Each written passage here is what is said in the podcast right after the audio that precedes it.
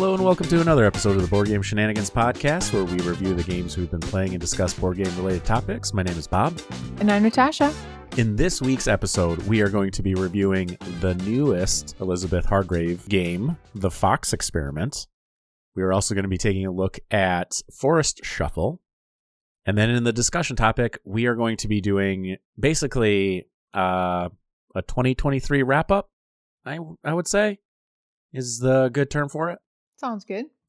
Yeah, we uh so obviously this is the last episode before we the next episode we release is going to be obviously in the new year, so we're going to take this episode to kind of just talk about the year.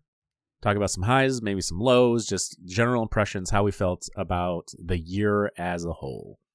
So I'm uh, Max and I are doing the advent calendar. We're almost done with it because we're recording. wait, wait, this- wait, wait. Let's back this up a second. Okay. Which advent calendar? Is it this year's? We Or did this cheap? year's. We did this year's this summer when it came out. So- We're doing last year's, the big golden book. That's just so weird. Okay. But anyway, continue. Well, we um we got it. We really wanted to do it this summer. Well, Max really wanted to do it this summer, so I was like, fine, we can do it. Um, and he's like, because I was like, well, what are we gonna do this Christmas? He's like, we still have last year's to do. So I got last year's, and we've been working through it now for for the actual holiday season. All right. All right. So how is it? I uh I like it. It's really good. I think I liked last year's just a little bit better, or this year's a little bit better. So it would have been the one we did this spring. Um, You but- understand why this is going to be confusing for people, right? Santa's Workshop. I think that one was my favorite so far. But I really like them. They're short, they're quick. You know, even if you get stumped, you just you just play one little one little puzzle every day. They're really quite lovely. Um, there is a storyline with all of them. Uh, we haven't really been reading this, this story very much, so I couldn't really tell you what it was about. Um, like we did the first two, but um, I'm kind of getting burned out on on exit games. I would rather not do any puzzle escape room games for a while. I need a break um mentally, but but they're still really good. Like if you are wanting to get into one, I recommend the advent calendars because they're so small. Like they're one little puzzle a day. They're they're not as near as big of puzzles as you would get in like a regular exit game. I think the problem that, at least from the outside looking in, I think the problem is you guys have done so many in such a short period of time. Yeah. Like you would scoop up like five or six and then play all five or six, and then you would wait like two weeks, scoop up another like five or six, and play those. So I think if you spread them out a little bit longer, I don't know if you would necessarily get so burnt out on it so quickly.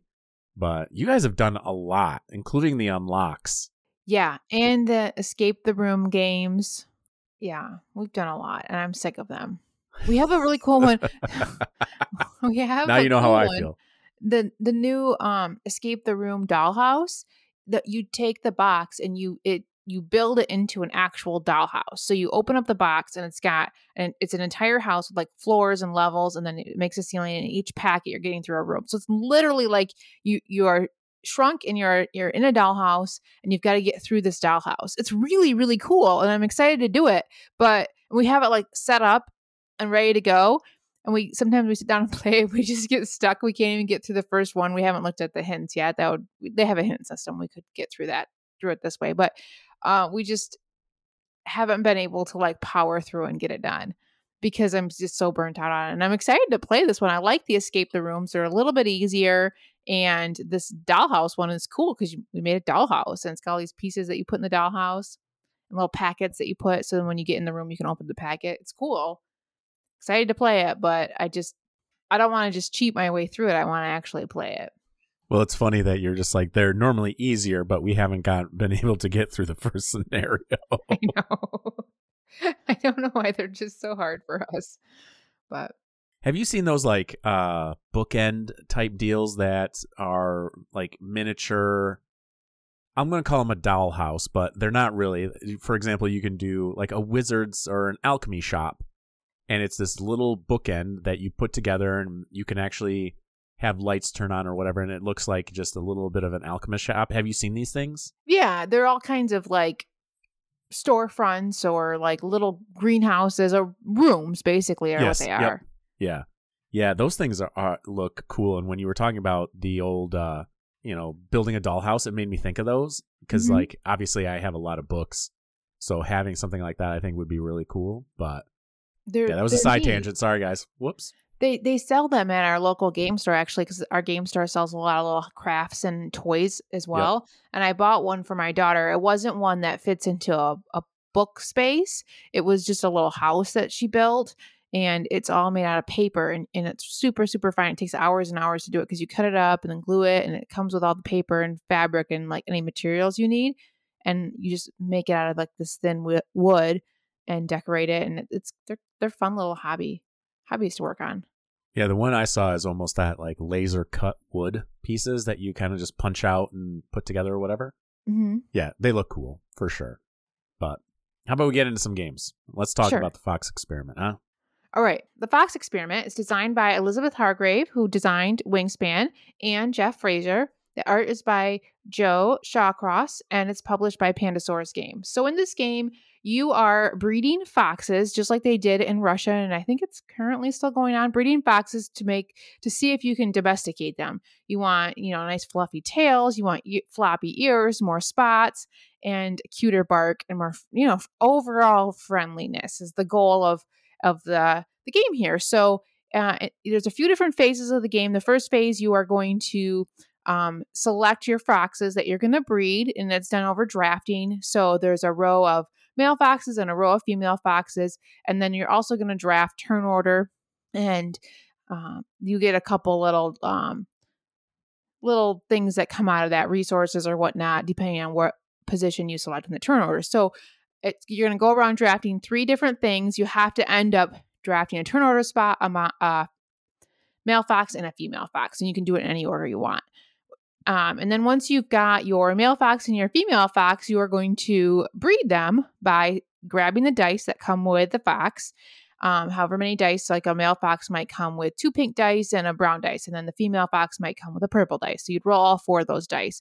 And each of the foxes can have like one to three dice. So that's why it's drafting is interesting because obviously the more dice you have, the more traits you'll end up getting.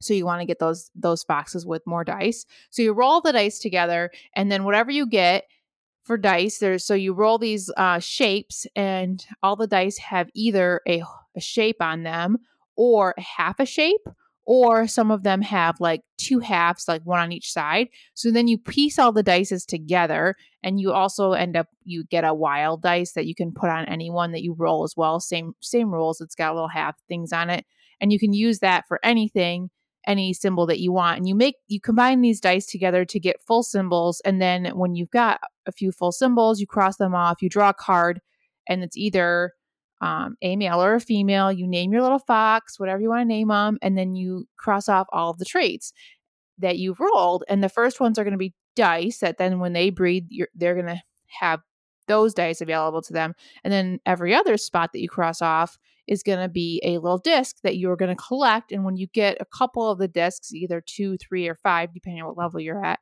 you can turn them all in if they're matching and kind of get some upgrades. You can get more friendliness dice. You can then start breeding more foxes. You can have twins or triplets or however many you can get. And then you also have a few different ways of scoring that you can put those discs in there to score at the end of the game with. And then uh, once you've made your next generation of foxes, those are going to go into the um, available foxes to draft the next round, and they kind of escalate. You know, usually you want to get uh, a lot of different traits, so then those those boxes that come out can have up to they can really have up to eight dice on them, which is a lot more than those early foxes. So it kind of escalates. It's got this nice, you know, satisfaction of like each time you're rolling, you're getting more and more. Um, you're competing for the friendliest. Every round, whoever has the friendliest fox, which is most traits checked off, you're going to get some points. Um, then there's some cards in there that are going to let you manipulate the dice and and and whatnot. Uh, and then after five rounds, you count up your points from the ones that you've bred and whoever has the friendliest, and then whatever scoring options you've made available to yourself. And m- most points wins the game.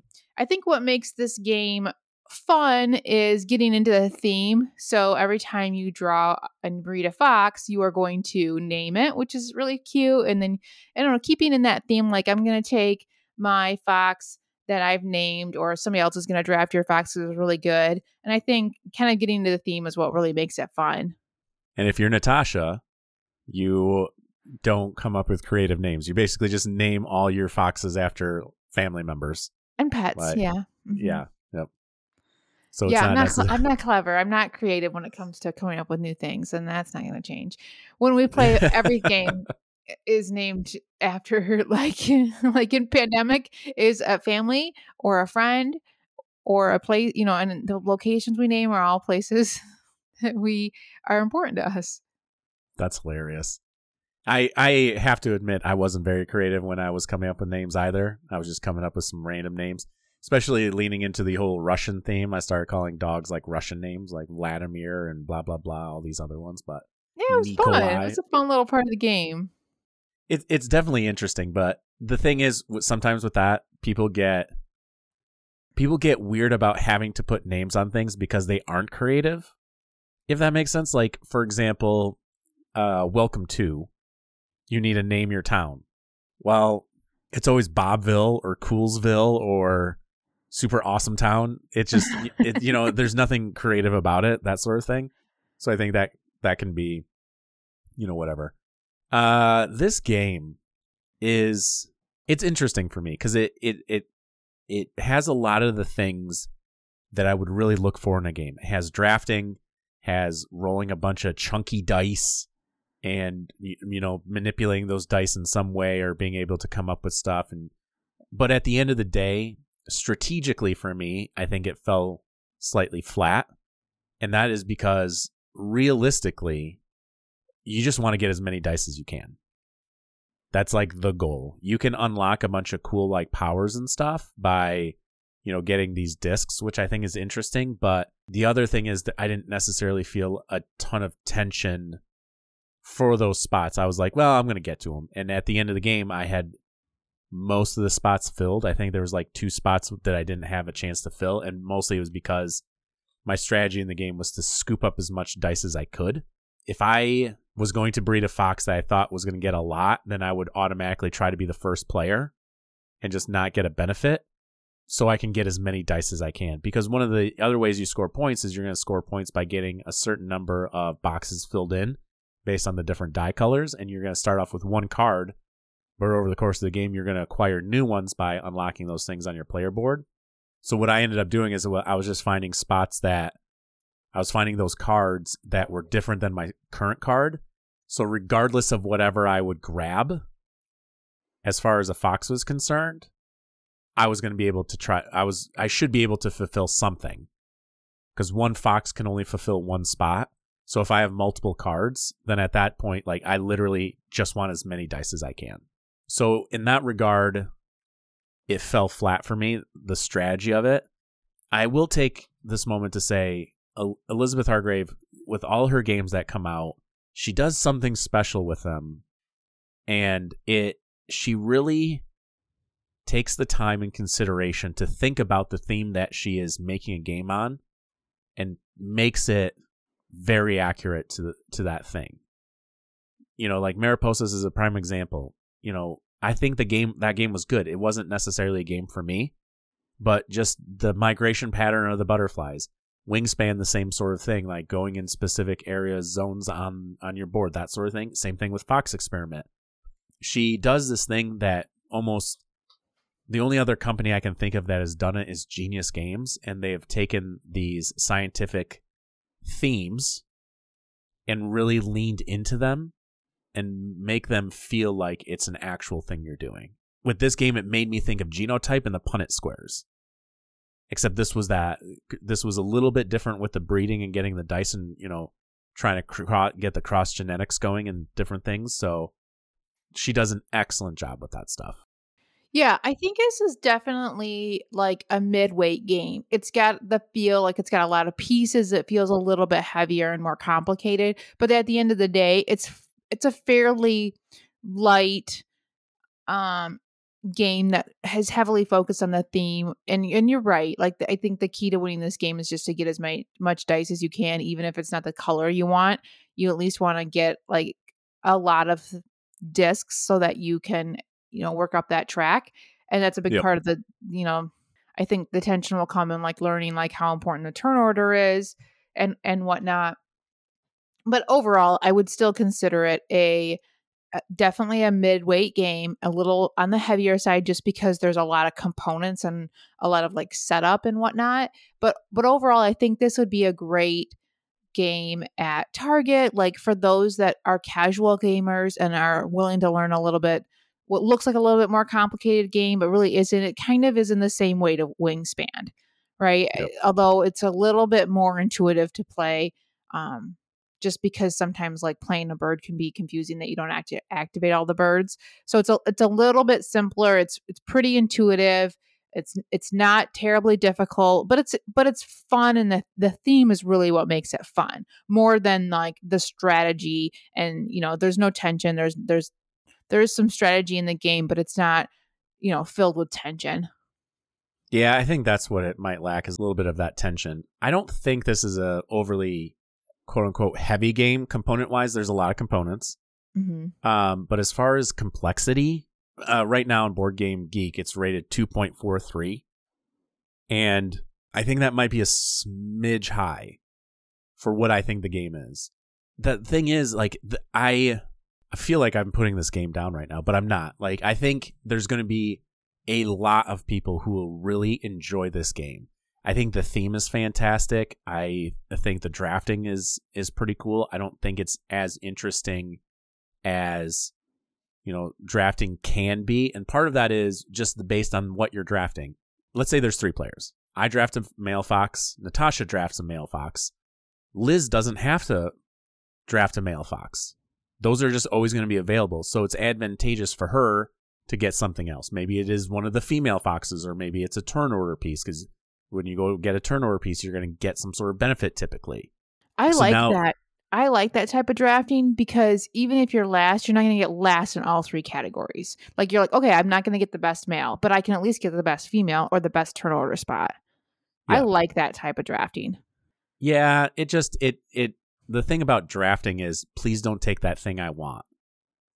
And this doesn't necessarily have that as much as I would like but it's still good. It's still fun. You know, one of the things that I probably like the best is at the very last round that of the game we recently played, I had so many dice, it was ridiculous. Like I I had just a, a two handfuls of dice that I was rolling, which felt really good. I love that. But that again, and then you take it and then you're kind of like, okay, how do I want to arrange these dice? Because I have a bunch of wild dice that I can add to stuff. So it's cool to think about the process of where where am I going to put my wild dice? Where am I going to put my wild chits in order to create these uh, symbols? You know, how am I going to manipulate these things to get ultimately the type of fox that I want? But I also am thinking about what kind of tokens do I need? In the very beginning, there's slightly less decisions than when you get to round five and you talked about like this nice buildup. It has a really good buildup where you have a couple foxes, you're rolling like four or five dice, like whatever. Then the very last round, you're rolling 12 dice. And it just feels good to have this ramp up. I wish the game would have maybe one extra round. I felt like it ended just a smidge earlier than I wanted.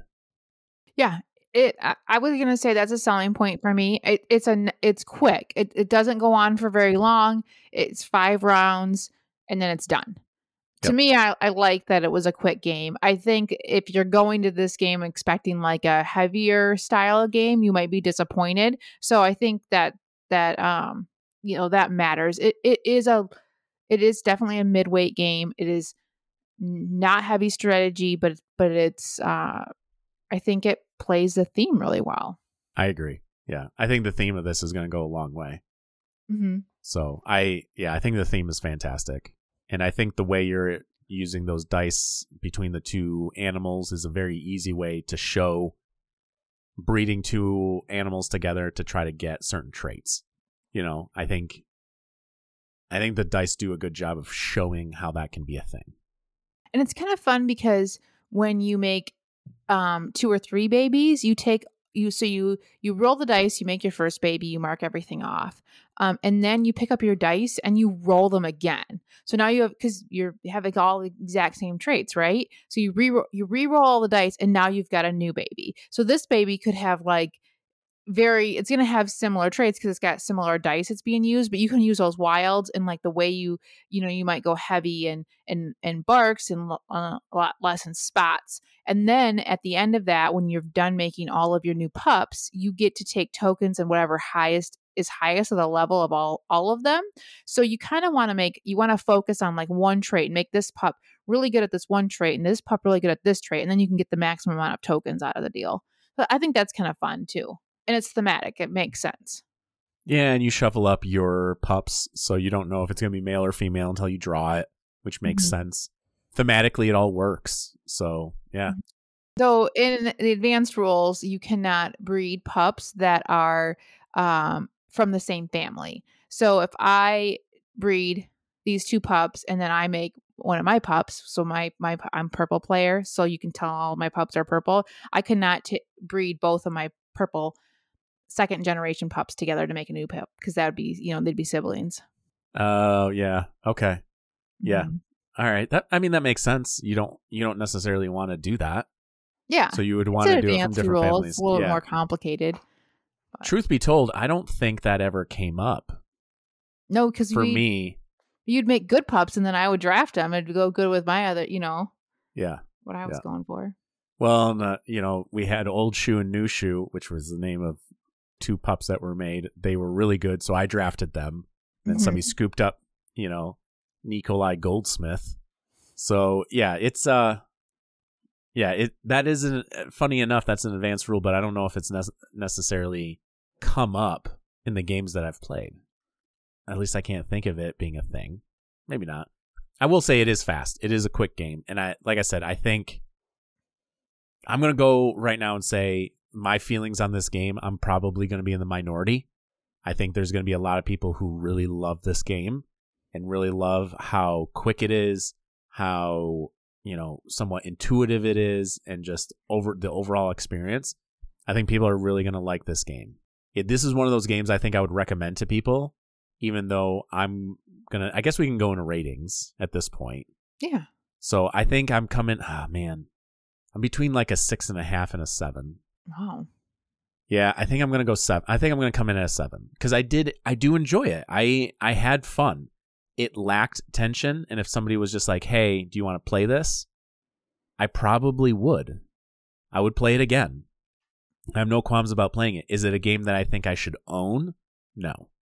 It's a game that I'll play happily play, you know, once or twice a year. But if I'm coming to a game night and I have a couple different options, I don't know if this one's going to sit that high for me. Yeah, I think that's fair, and I think you, I think a lot of gamers are going to fall in, in your category, especially those that like the heavier games. I yeah. think this game is going to be really popular because I think it's going to really be for um, a lot of casual players. It's a great game to play with people that don't play a lot of games. It's got a lot yep. of strategy compared to a lot of other games. It's it's fun. It it's beautiful. And the components are nice. I'm coming in at an eight because I like the theme so much and I like how fun it is to play and how beautiful it is to look at. And I just think it's just a lot of fun. It's nice and quick. Uh, for me, I really enjoy the game, but I totally get what you're saying. It does lack tension. It's it's not super stressful. It's not painful. It's not like you're not making any kind of mistakes or screwing things up. It's pretty straightforward. I think this game belongs on the shelf of Target to serve people that you know, like to play games with their family. You know, they're not, they don't necessarily, uh, maybe they're not super into board games. They own like 10 games. Wingspan's one of them. This would be, a, this is going to be super popular among that crowd and also yeah. among gamers because gamers like to have lighter games to play too, especially with their friends and families that just play casually. I think this has got broad appeal and I think that most people are going to find this game very enjoyable and, and, not offensive to play at all. Like, even you, you're like, yeah, I'll play that. If your friends wanted to play it, you'd happily teach them to play this game and yep. enjoy yourself. You know, it might not be your favorite, but I think overall it's a very good package, and I I would Yes. recommend this to just about anybody. It says 10 plus. I think that's pretty accurate. I would say it's a good family, a good crunchy family game. You know, if you've got kids that play a lot of games, they're not going to have any problem learning this. You know, definitely older kids, but I think it's going to be really popular. I agree. I think it's going to be super popular too. I think there's going to be a lot of people who really love this game. We even have friends who game that don't like heavy games. They just simply do not. If they hear a game is heavy, they say, I'm out. I'm not going to play it. I think this is the type of weight that's going to really, I think it's really going to sing in that type of group, right? I think people are going to love this game in that group. Um, I do have a question. Do you think this is a welcoming game? Do you think you could play it with brand new gamers? I think it's right there. I think you could. Yeah.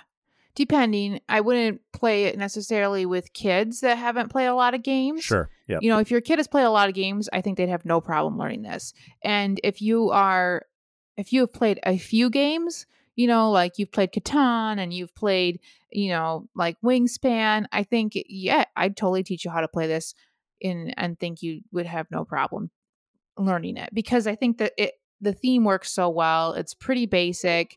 You know, once you play around, I think you've got it. I think overall it's just pretty intuitive. I agree. So I definitely recommend Fox Experiment. Um, just know that it's not super heavy. It's you know it, but it's it's got some meat to it. It's I would say it's a meatier midweight game that I think is going to be fun for a lot of people, and I highly recommend it. That is the Fox Experiment. All right, so next up, I want to talk about Forest Shuffle. Forest Shuffle is designed by Kosch. The art is by Toni Llobet, and it's published by Lookout Games. It's a small little card game. It's just cards. You on your turn, you're gonna either um, take two cards off the the forest clearing that's available, or you can draw two off the top of the deck, or a combination of either, or you're gonna play a card. If you play a card, there's a cost. The cost is always uh, a number of cards. Could be like zero to three cards. Then you discard the cards out of your hand and play the card. You always start by playing a tree card, uh, and then going forward, you'll also have cards that are they're like uh, half the card. They take up half the card. So they're either you slide them below the tree or above the tree, or you slide them slide them to the right of the tree or to the left of the tree. So then you see half of the cards sticking out. And each tree can have up to four cards. It can have something underneath it, above it, and to each side. And there are rules throughout the game that let you break these rules. And then the trees that you plant are going to have worth be worth points, and each of the cards on that you play around the tree is going to be worth points. And a lot of them are worth points based on other things. So this this tree might be a set collection. If you get this number of trees, it goes up and up in points. If you get the same tree, if you get this tree, might want all different trees. This tree is might just be worth one point. This tree could be worth five points, but you have to have at least four, and various things. And the the animals that go on the sides, um, there's like yeah, animals usually like uh, mammals, I guess, or like deer and bats and and mice and pigs and bears and badgers that go on the sides. And then there's like little bugs or um, plants or fungus that go underneath the tree. It's all very thematic. And then the ones that go above are all butterflies or birds. And a lot of those play off of each other. Like a bird might score points for um, any bugs you've played, and butterflies are a set collection. You might have uh, bats that score points if there's other different types of bats, and then this other dormouse that scores point if there's a bat on the tree. So it's really just taking the cards that you have in your hand and finding that combo that's gonna that's gonna pay off. You know, you've got maybe some hares that give you points for all the hares you have. And you've got a fox that'll give you a point for all the hares. The hares are cool because you can put them all on one tree. You know, that kind of breaks the rule. So it's really just, you know, you either play a card or you take two cards. And at the end, you're going to end up with like a ton of points. Everything's worth like a lot of points. And whoever has the most points at the very end wins the game. It, it ends because there are three for the winter's coming cards and when you draw the third one the game immediately ends so it's got some tension with when is the game going to end you take those the deck of cards and you divide it into three piles and you put the one of the winters coming on top of the pot. you shuffle up two of the cards into the bottom third pile and then you put the winter's coming card on the very top of that pile so once you get to the third two thirds of the way into the cards you're going to start dra- getting those cards third one that comes out ends the game and and that's it you count up all your points that you've gotten and whoever has the most points wins I think what makes this game fun is that everything gives you a ton of points and you're like, oh, I'm gonna get so many points off of this. Oh, I'm gonna get so many points off of this. And it's just like combining cards and make points. And it's a quick, kind of meaty, big game and with just cards. I think you can get a lot of AP in this game if you really wanted to. And part of that is because like every card is going to score and it's going to have a unique way of scoring. So what do you go for? There are trees that say if you have every a a uh, number of these trees in your tableau, you're going to gain points. It's an escalation. So you're trying to set collect. If you get 10 of them, you're going to score this amount of points. There are, you know, ladybugs that say for every ladybug that you have that's a different color, you're going to score points or whatever. So there's there's a ton of cool things. And I think this game is I think this game really offers a lot of cool decisions because not only are you deciding what cards to play so you can score points, what types of objectives you're trying to achieve to to score those points by playing those cards, but then you have to pay for them. So you might have cards in your hand that you really want to keep, but you have to play a card. Then you're going to have to take those cards and put them in the display for people to potentially get. Yeah, you have to be careful. You can't just draft card. You can't just discard cards you don't want because then that'll somebody will pick those cards up.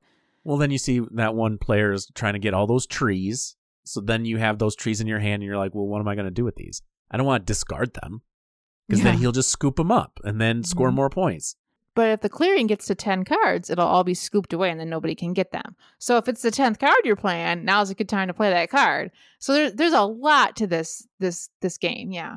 Yeah, it's a it's a cool card game that offers a lot of interesting decisions. Yeah, yeah. I really like it.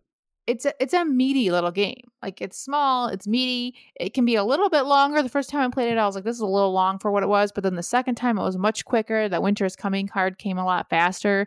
So I think it's got a lot of tension. You want to get this, you know, see if you can get all the cards you want. You gotta pay attention to what other people are doing. You can't just work on yourself. Like you have to be mindful of what other people are doing. Um, you can't give them cards they want.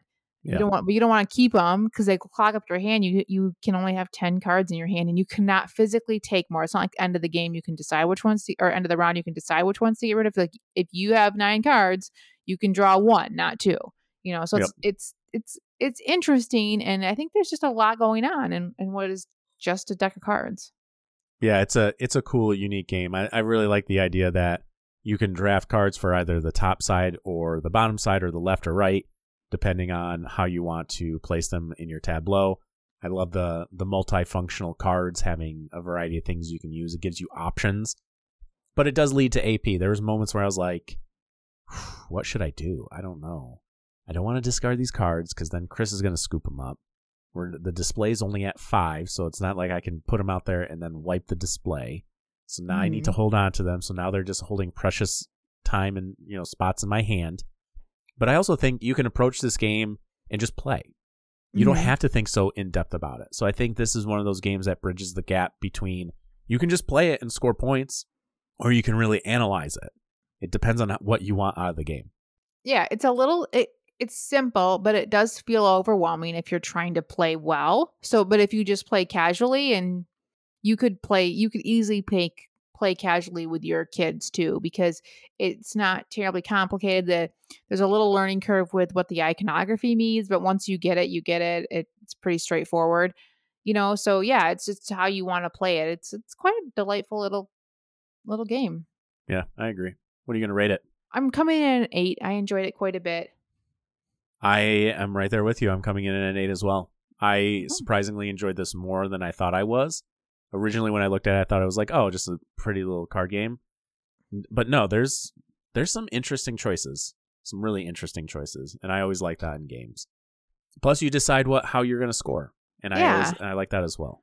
I think it's satisfying too because everything scores like I mean some things do just score 1 point, but like some things score like 20 points. You know, so y- it can feel really good. You're like, "Oh, I got a ton of different of these bat dormouse combos. God, that's like 45 points right there." You know, so it, it feels really good. It's not like you're just getting like 1 point here, 1 point there, like 3 points here. Like you're getting like a ton of points.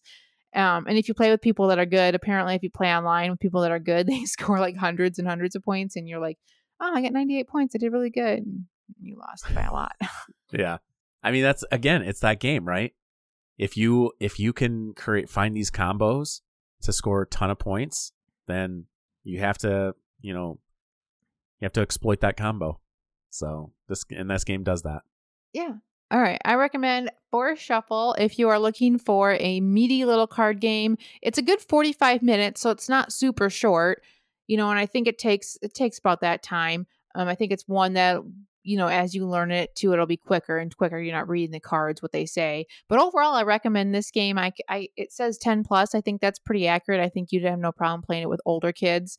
Um, you know, it's a good family game across generations. It's not terribly heavy, um, but it's it's got some meat to it. So I recommend it. That is Forest Shuffle. All right, that's going to wrap up the games we are discussing this week. We're going to take a quick break. But when we come back, we are going to be talking about 2023.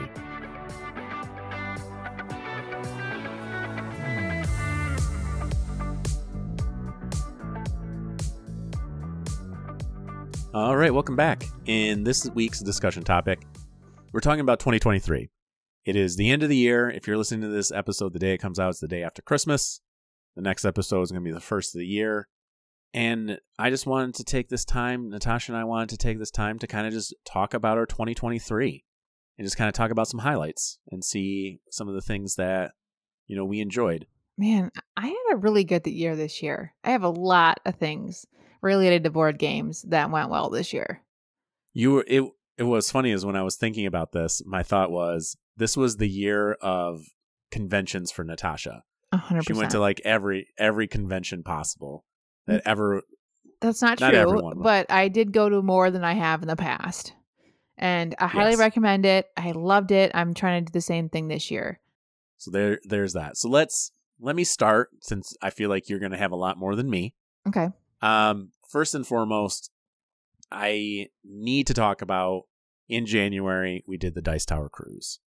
This was one of those things that I think it was almost like a like a board game bucket list thing for me doing the Dice Tower cruise and it was a lot of fun. The cruise part was the part that I don't necessarily think I enjoyed, but overall the actual gaming and all the different stuff that we did we were lucky enough it was you me our friend marty and then our friend phil and his wife christy. So we had a we had a nice little group.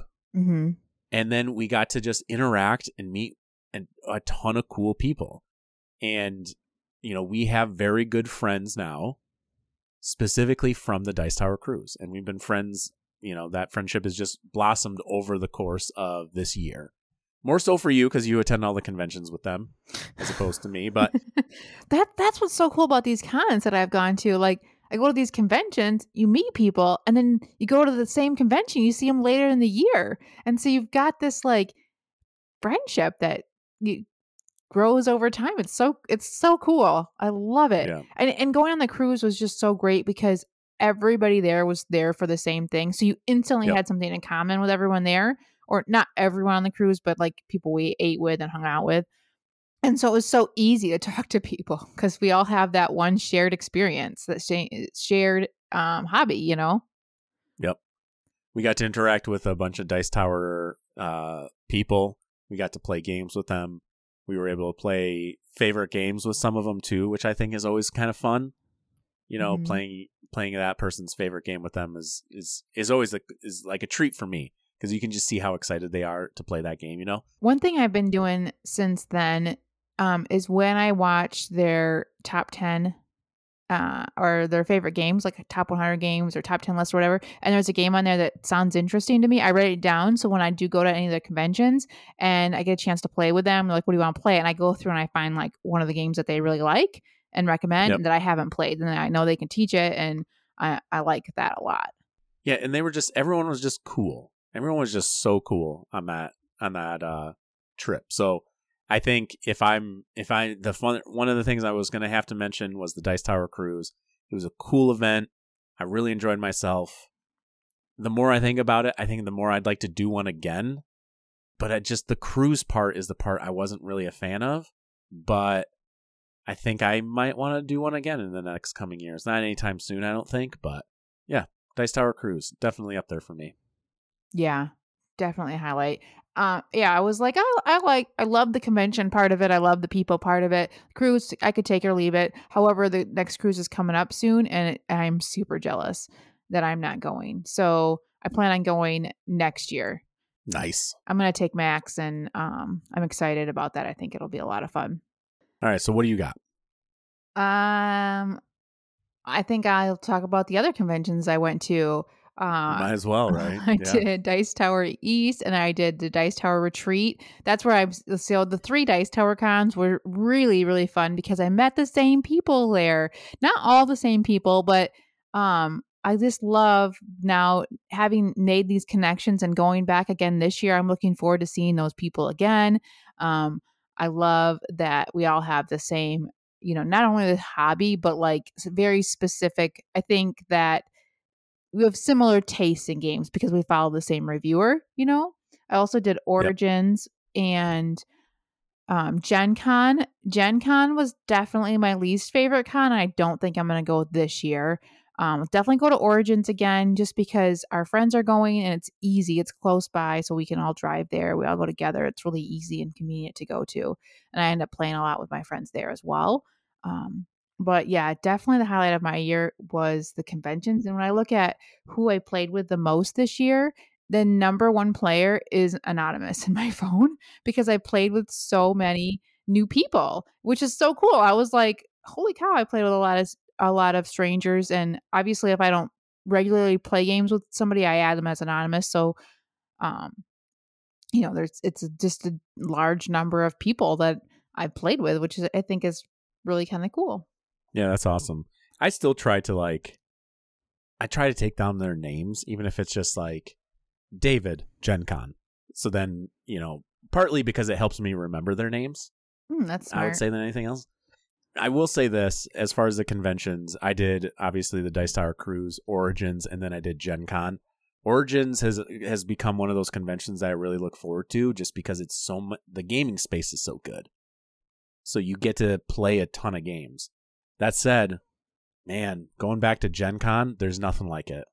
I understand why you don't like it. It's not the type of convention that experience that you want. Mm-hmm. But for me to finally get back there after the COVID years, oh man, just just the sheer amount of like energy that you get at that convention it's, is it's like is nothing so else. awesome. And like, it really is, yeah. everybody's there like literally everybody is there so if you you're a fan of anybody you can see them there which is really cool Yep. They're gonna they're gonna be out and about, and I I think it was uh, I think it was right up there being able to get back to the convention that started it for me. Gen Con was the convention that got me into you know really seeing what board games were. If, so if it wasn't for Gen Con, we I wouldn't be here where I am. mm-hmm. So being able to get back there was awesome. Truly a highlight for me, even though you didn't particularly care for it. i and i enjoyed the experience i enjoyed hanging out with my friends i'm glad i have an opinion about gen con if if all my friends were going i wouldn't probably say no to going again i just would go with a different mindset which i did um it's just I like to go to yeah, exactly like what you said. I like to go to play games and not necessarily to see all the new hotness. But it was the energy was so high. It was a lot of fun. It was just um it was still a lot of fun. It just I like the other ones better. Like that's how much I enjoy going to like these smaller conventions where they're really focused on playing games even more. Yeah. Some of the smaller ones are cool too because again it gets that more intimate feel. We did Grand Con, which is one that's local to us, and it's Mhm. weird because when you think about Grand Con, it doesn't feel quite like a convention because it's in our home city. So for us, we go home at night. We don't get a hotel room, and I think that that kind of just changes the whole feeling of it because it Mhm. almost feels like going to your local game store and playing games all day in some aspects yeah. but again it's it's it's fun because you get to interact with you know the people you interact with quite often but in a in a slightly different setting so i really yeah i really enjoyed grand con as well And you get to meet more local gamers, you know, and yeah which is really kind of neat. People that are nearby. So I was looking at my games. I was like, I feel like I played a lot of games this year. I bet I played more than last year. And I looked at my number and it was a lot smaller. And I think that's really because I've been really bad at like tracking my games. I really don't track any of the games I play with Max near as much. Um, but overall, I so I feel like I played a lot more games, but I don't have definitive proof of that. Do you think you've played more games this year than last year? Like just sheer number of plays Yeah. or sheer g- or games? Ooh. Based on just looking at my stats, yes.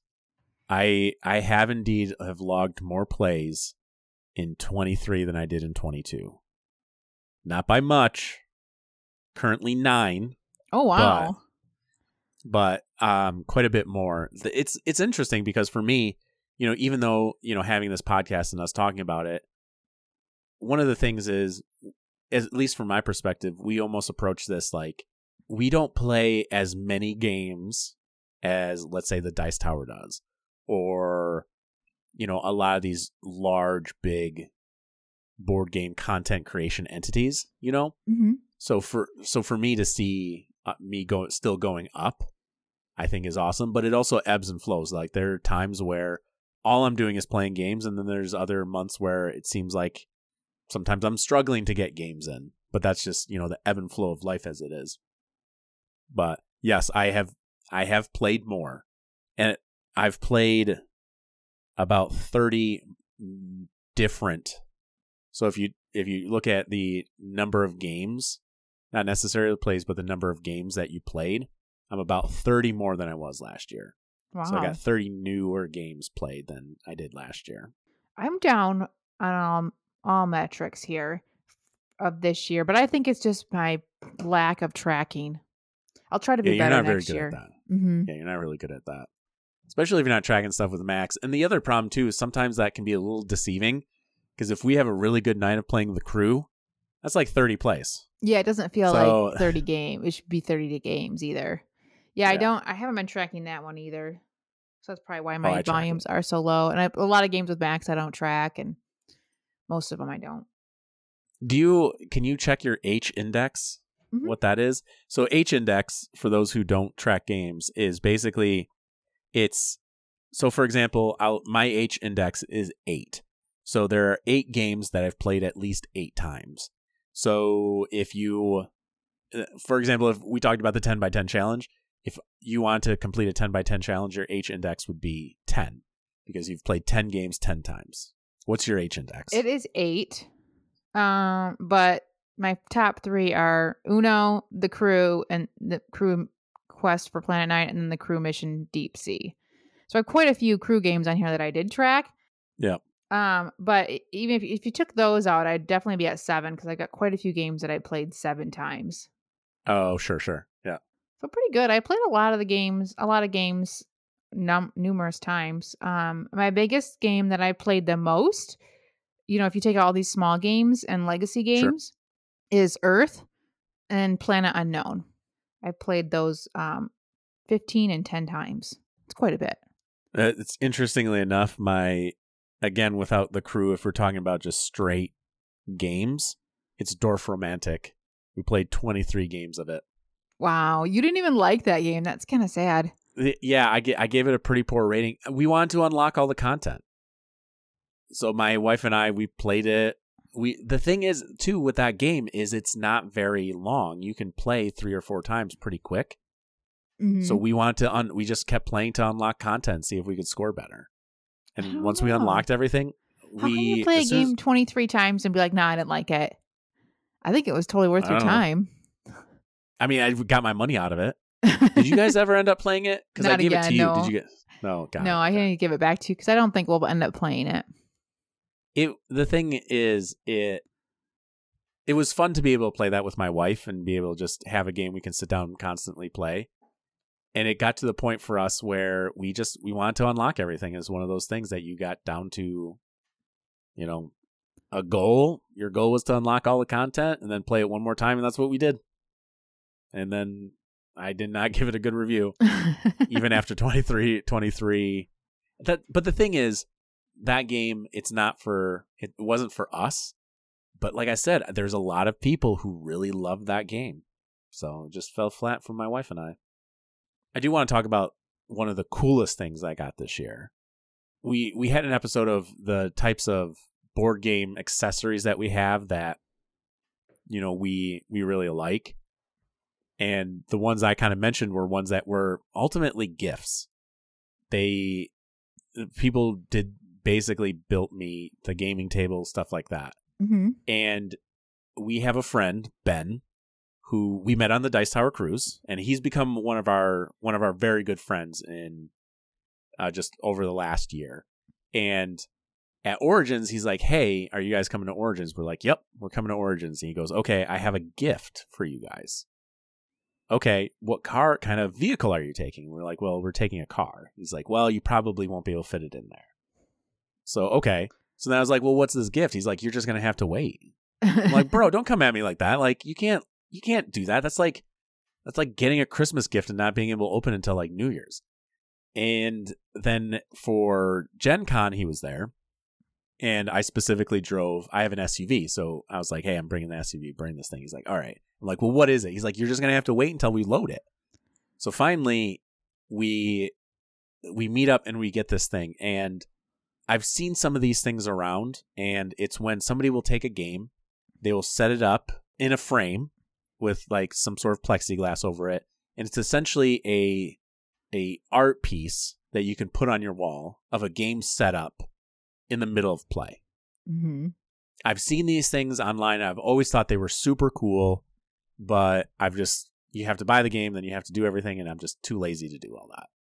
He gave us one, specifically Islebound, which is one of the games we ended up playing together at Origins. And it's a game that my wife and I have played a decent amount of times. We really like. So getting that thing was awesome. It's really cool. Best part is Natasha's like, "Well, you're keeping it, right, Bob? Because like, a, I'm not gonna, I don't have room for it. And B, like, this is this is your thing. I can't get out. I cannot have this 2023 wrap up without saying how much I love that thing. I it's in my game room. I haven't mounted it yet, and that's only because it my game room. I'm kind of transitioning with some stuff, trying to rearrange some things to make it a little bit more user friendly. But I can't wait to get that thing on the wall. I love it. It's super cool and it's gonna look awesome in your game room. We've got it displayed. Like he's got it like, you know, leaned up against the wall so everyone can see it at least. Yes. Yeah. It's not yeah, it's it's you can see it. It's kind of there, but it's not hung up yet because I'm trying to figure out where I'm to put it. So, I think it's been a great year for gaming too. A lot of new games came out. Every year, a lot of new games come out. A lot of really good games. I was like, Bob, we haven't played any games from this year. How are we going to do a top 10? So I started making my top 10 list. And nope, I've sure enough, I've got plenty to put on my top 10. No problem at all. I thought I haven't even touched half these games, but I, truly, I haven't touched a fraction of them. it's interesting because I agree. We there's so many games that came out and there's so many games that I still want to play that just get pu- pushed to the back burner for something else. And there's still quite a few games that I really want to get to the table and I really want to be able to play a, a, a handful of times to get a true feel of it. And I'm ashamed to say, like, you know, Great Western Trail New Zealand. I played it once and I want to play it more before I really give my true opinion about it. Because I think that game that game's good. Yeah, and you it's know, really but good. do I put it on do I put it on my top ten? I have a difficult time doing that just because I I need more plays to really figure out where it sits for me. Oh, Bob, you need to play that. We should I know, that. that's what I'm saying. That's what I'm saying. There's so many games. It's hard. And just quit quit our jobs and just play games all the time. That would be fantastic if we could just do that. That'd I think you know maybe just devote all of our free time to playing games. Even Um, so yeah, 2023, there was some really cool stuff. The conventions were probably the standout. Being able to interact with some of our, uh, some of our fans, emailing us, uh, you know, asking questions about games, just you know, different things like that. Like it's always cool to get emails from listeners. If for some reason you've always thought about emailing us and you're just like, ah, I don't want to bug them, bug us yeah, email it's us. fun. It's it it's it's cool interacting with people. We we did one more last highlight at least for me that I'd like to bring up before we bring this to a close is we had a chance to interview the team behind Galactic Cruise and it it's cool to be able to interact with designers, publishers to get a feel or just understand the process that they have making a game. That for me I always find interesting and I'm really happy that they took the time out to come on our podcast and be able to kind of just talk about their process, talk about their game and where it is and how it's come to be. I always find that interesting and, and, and it's cool to be able to interact with people in the community like that. So I wanted to include that. Really enjoyed that this year. All right. Well, thanks for listening to our shenanigans. Join us again next week where we'll do the top 10 of 2023. Please help us out by giving us a review and liking us on Instagram or Facebook, and send us any comments or questions to boardgameshenanigans at gmail.com. Thanks, everyone. See you next week.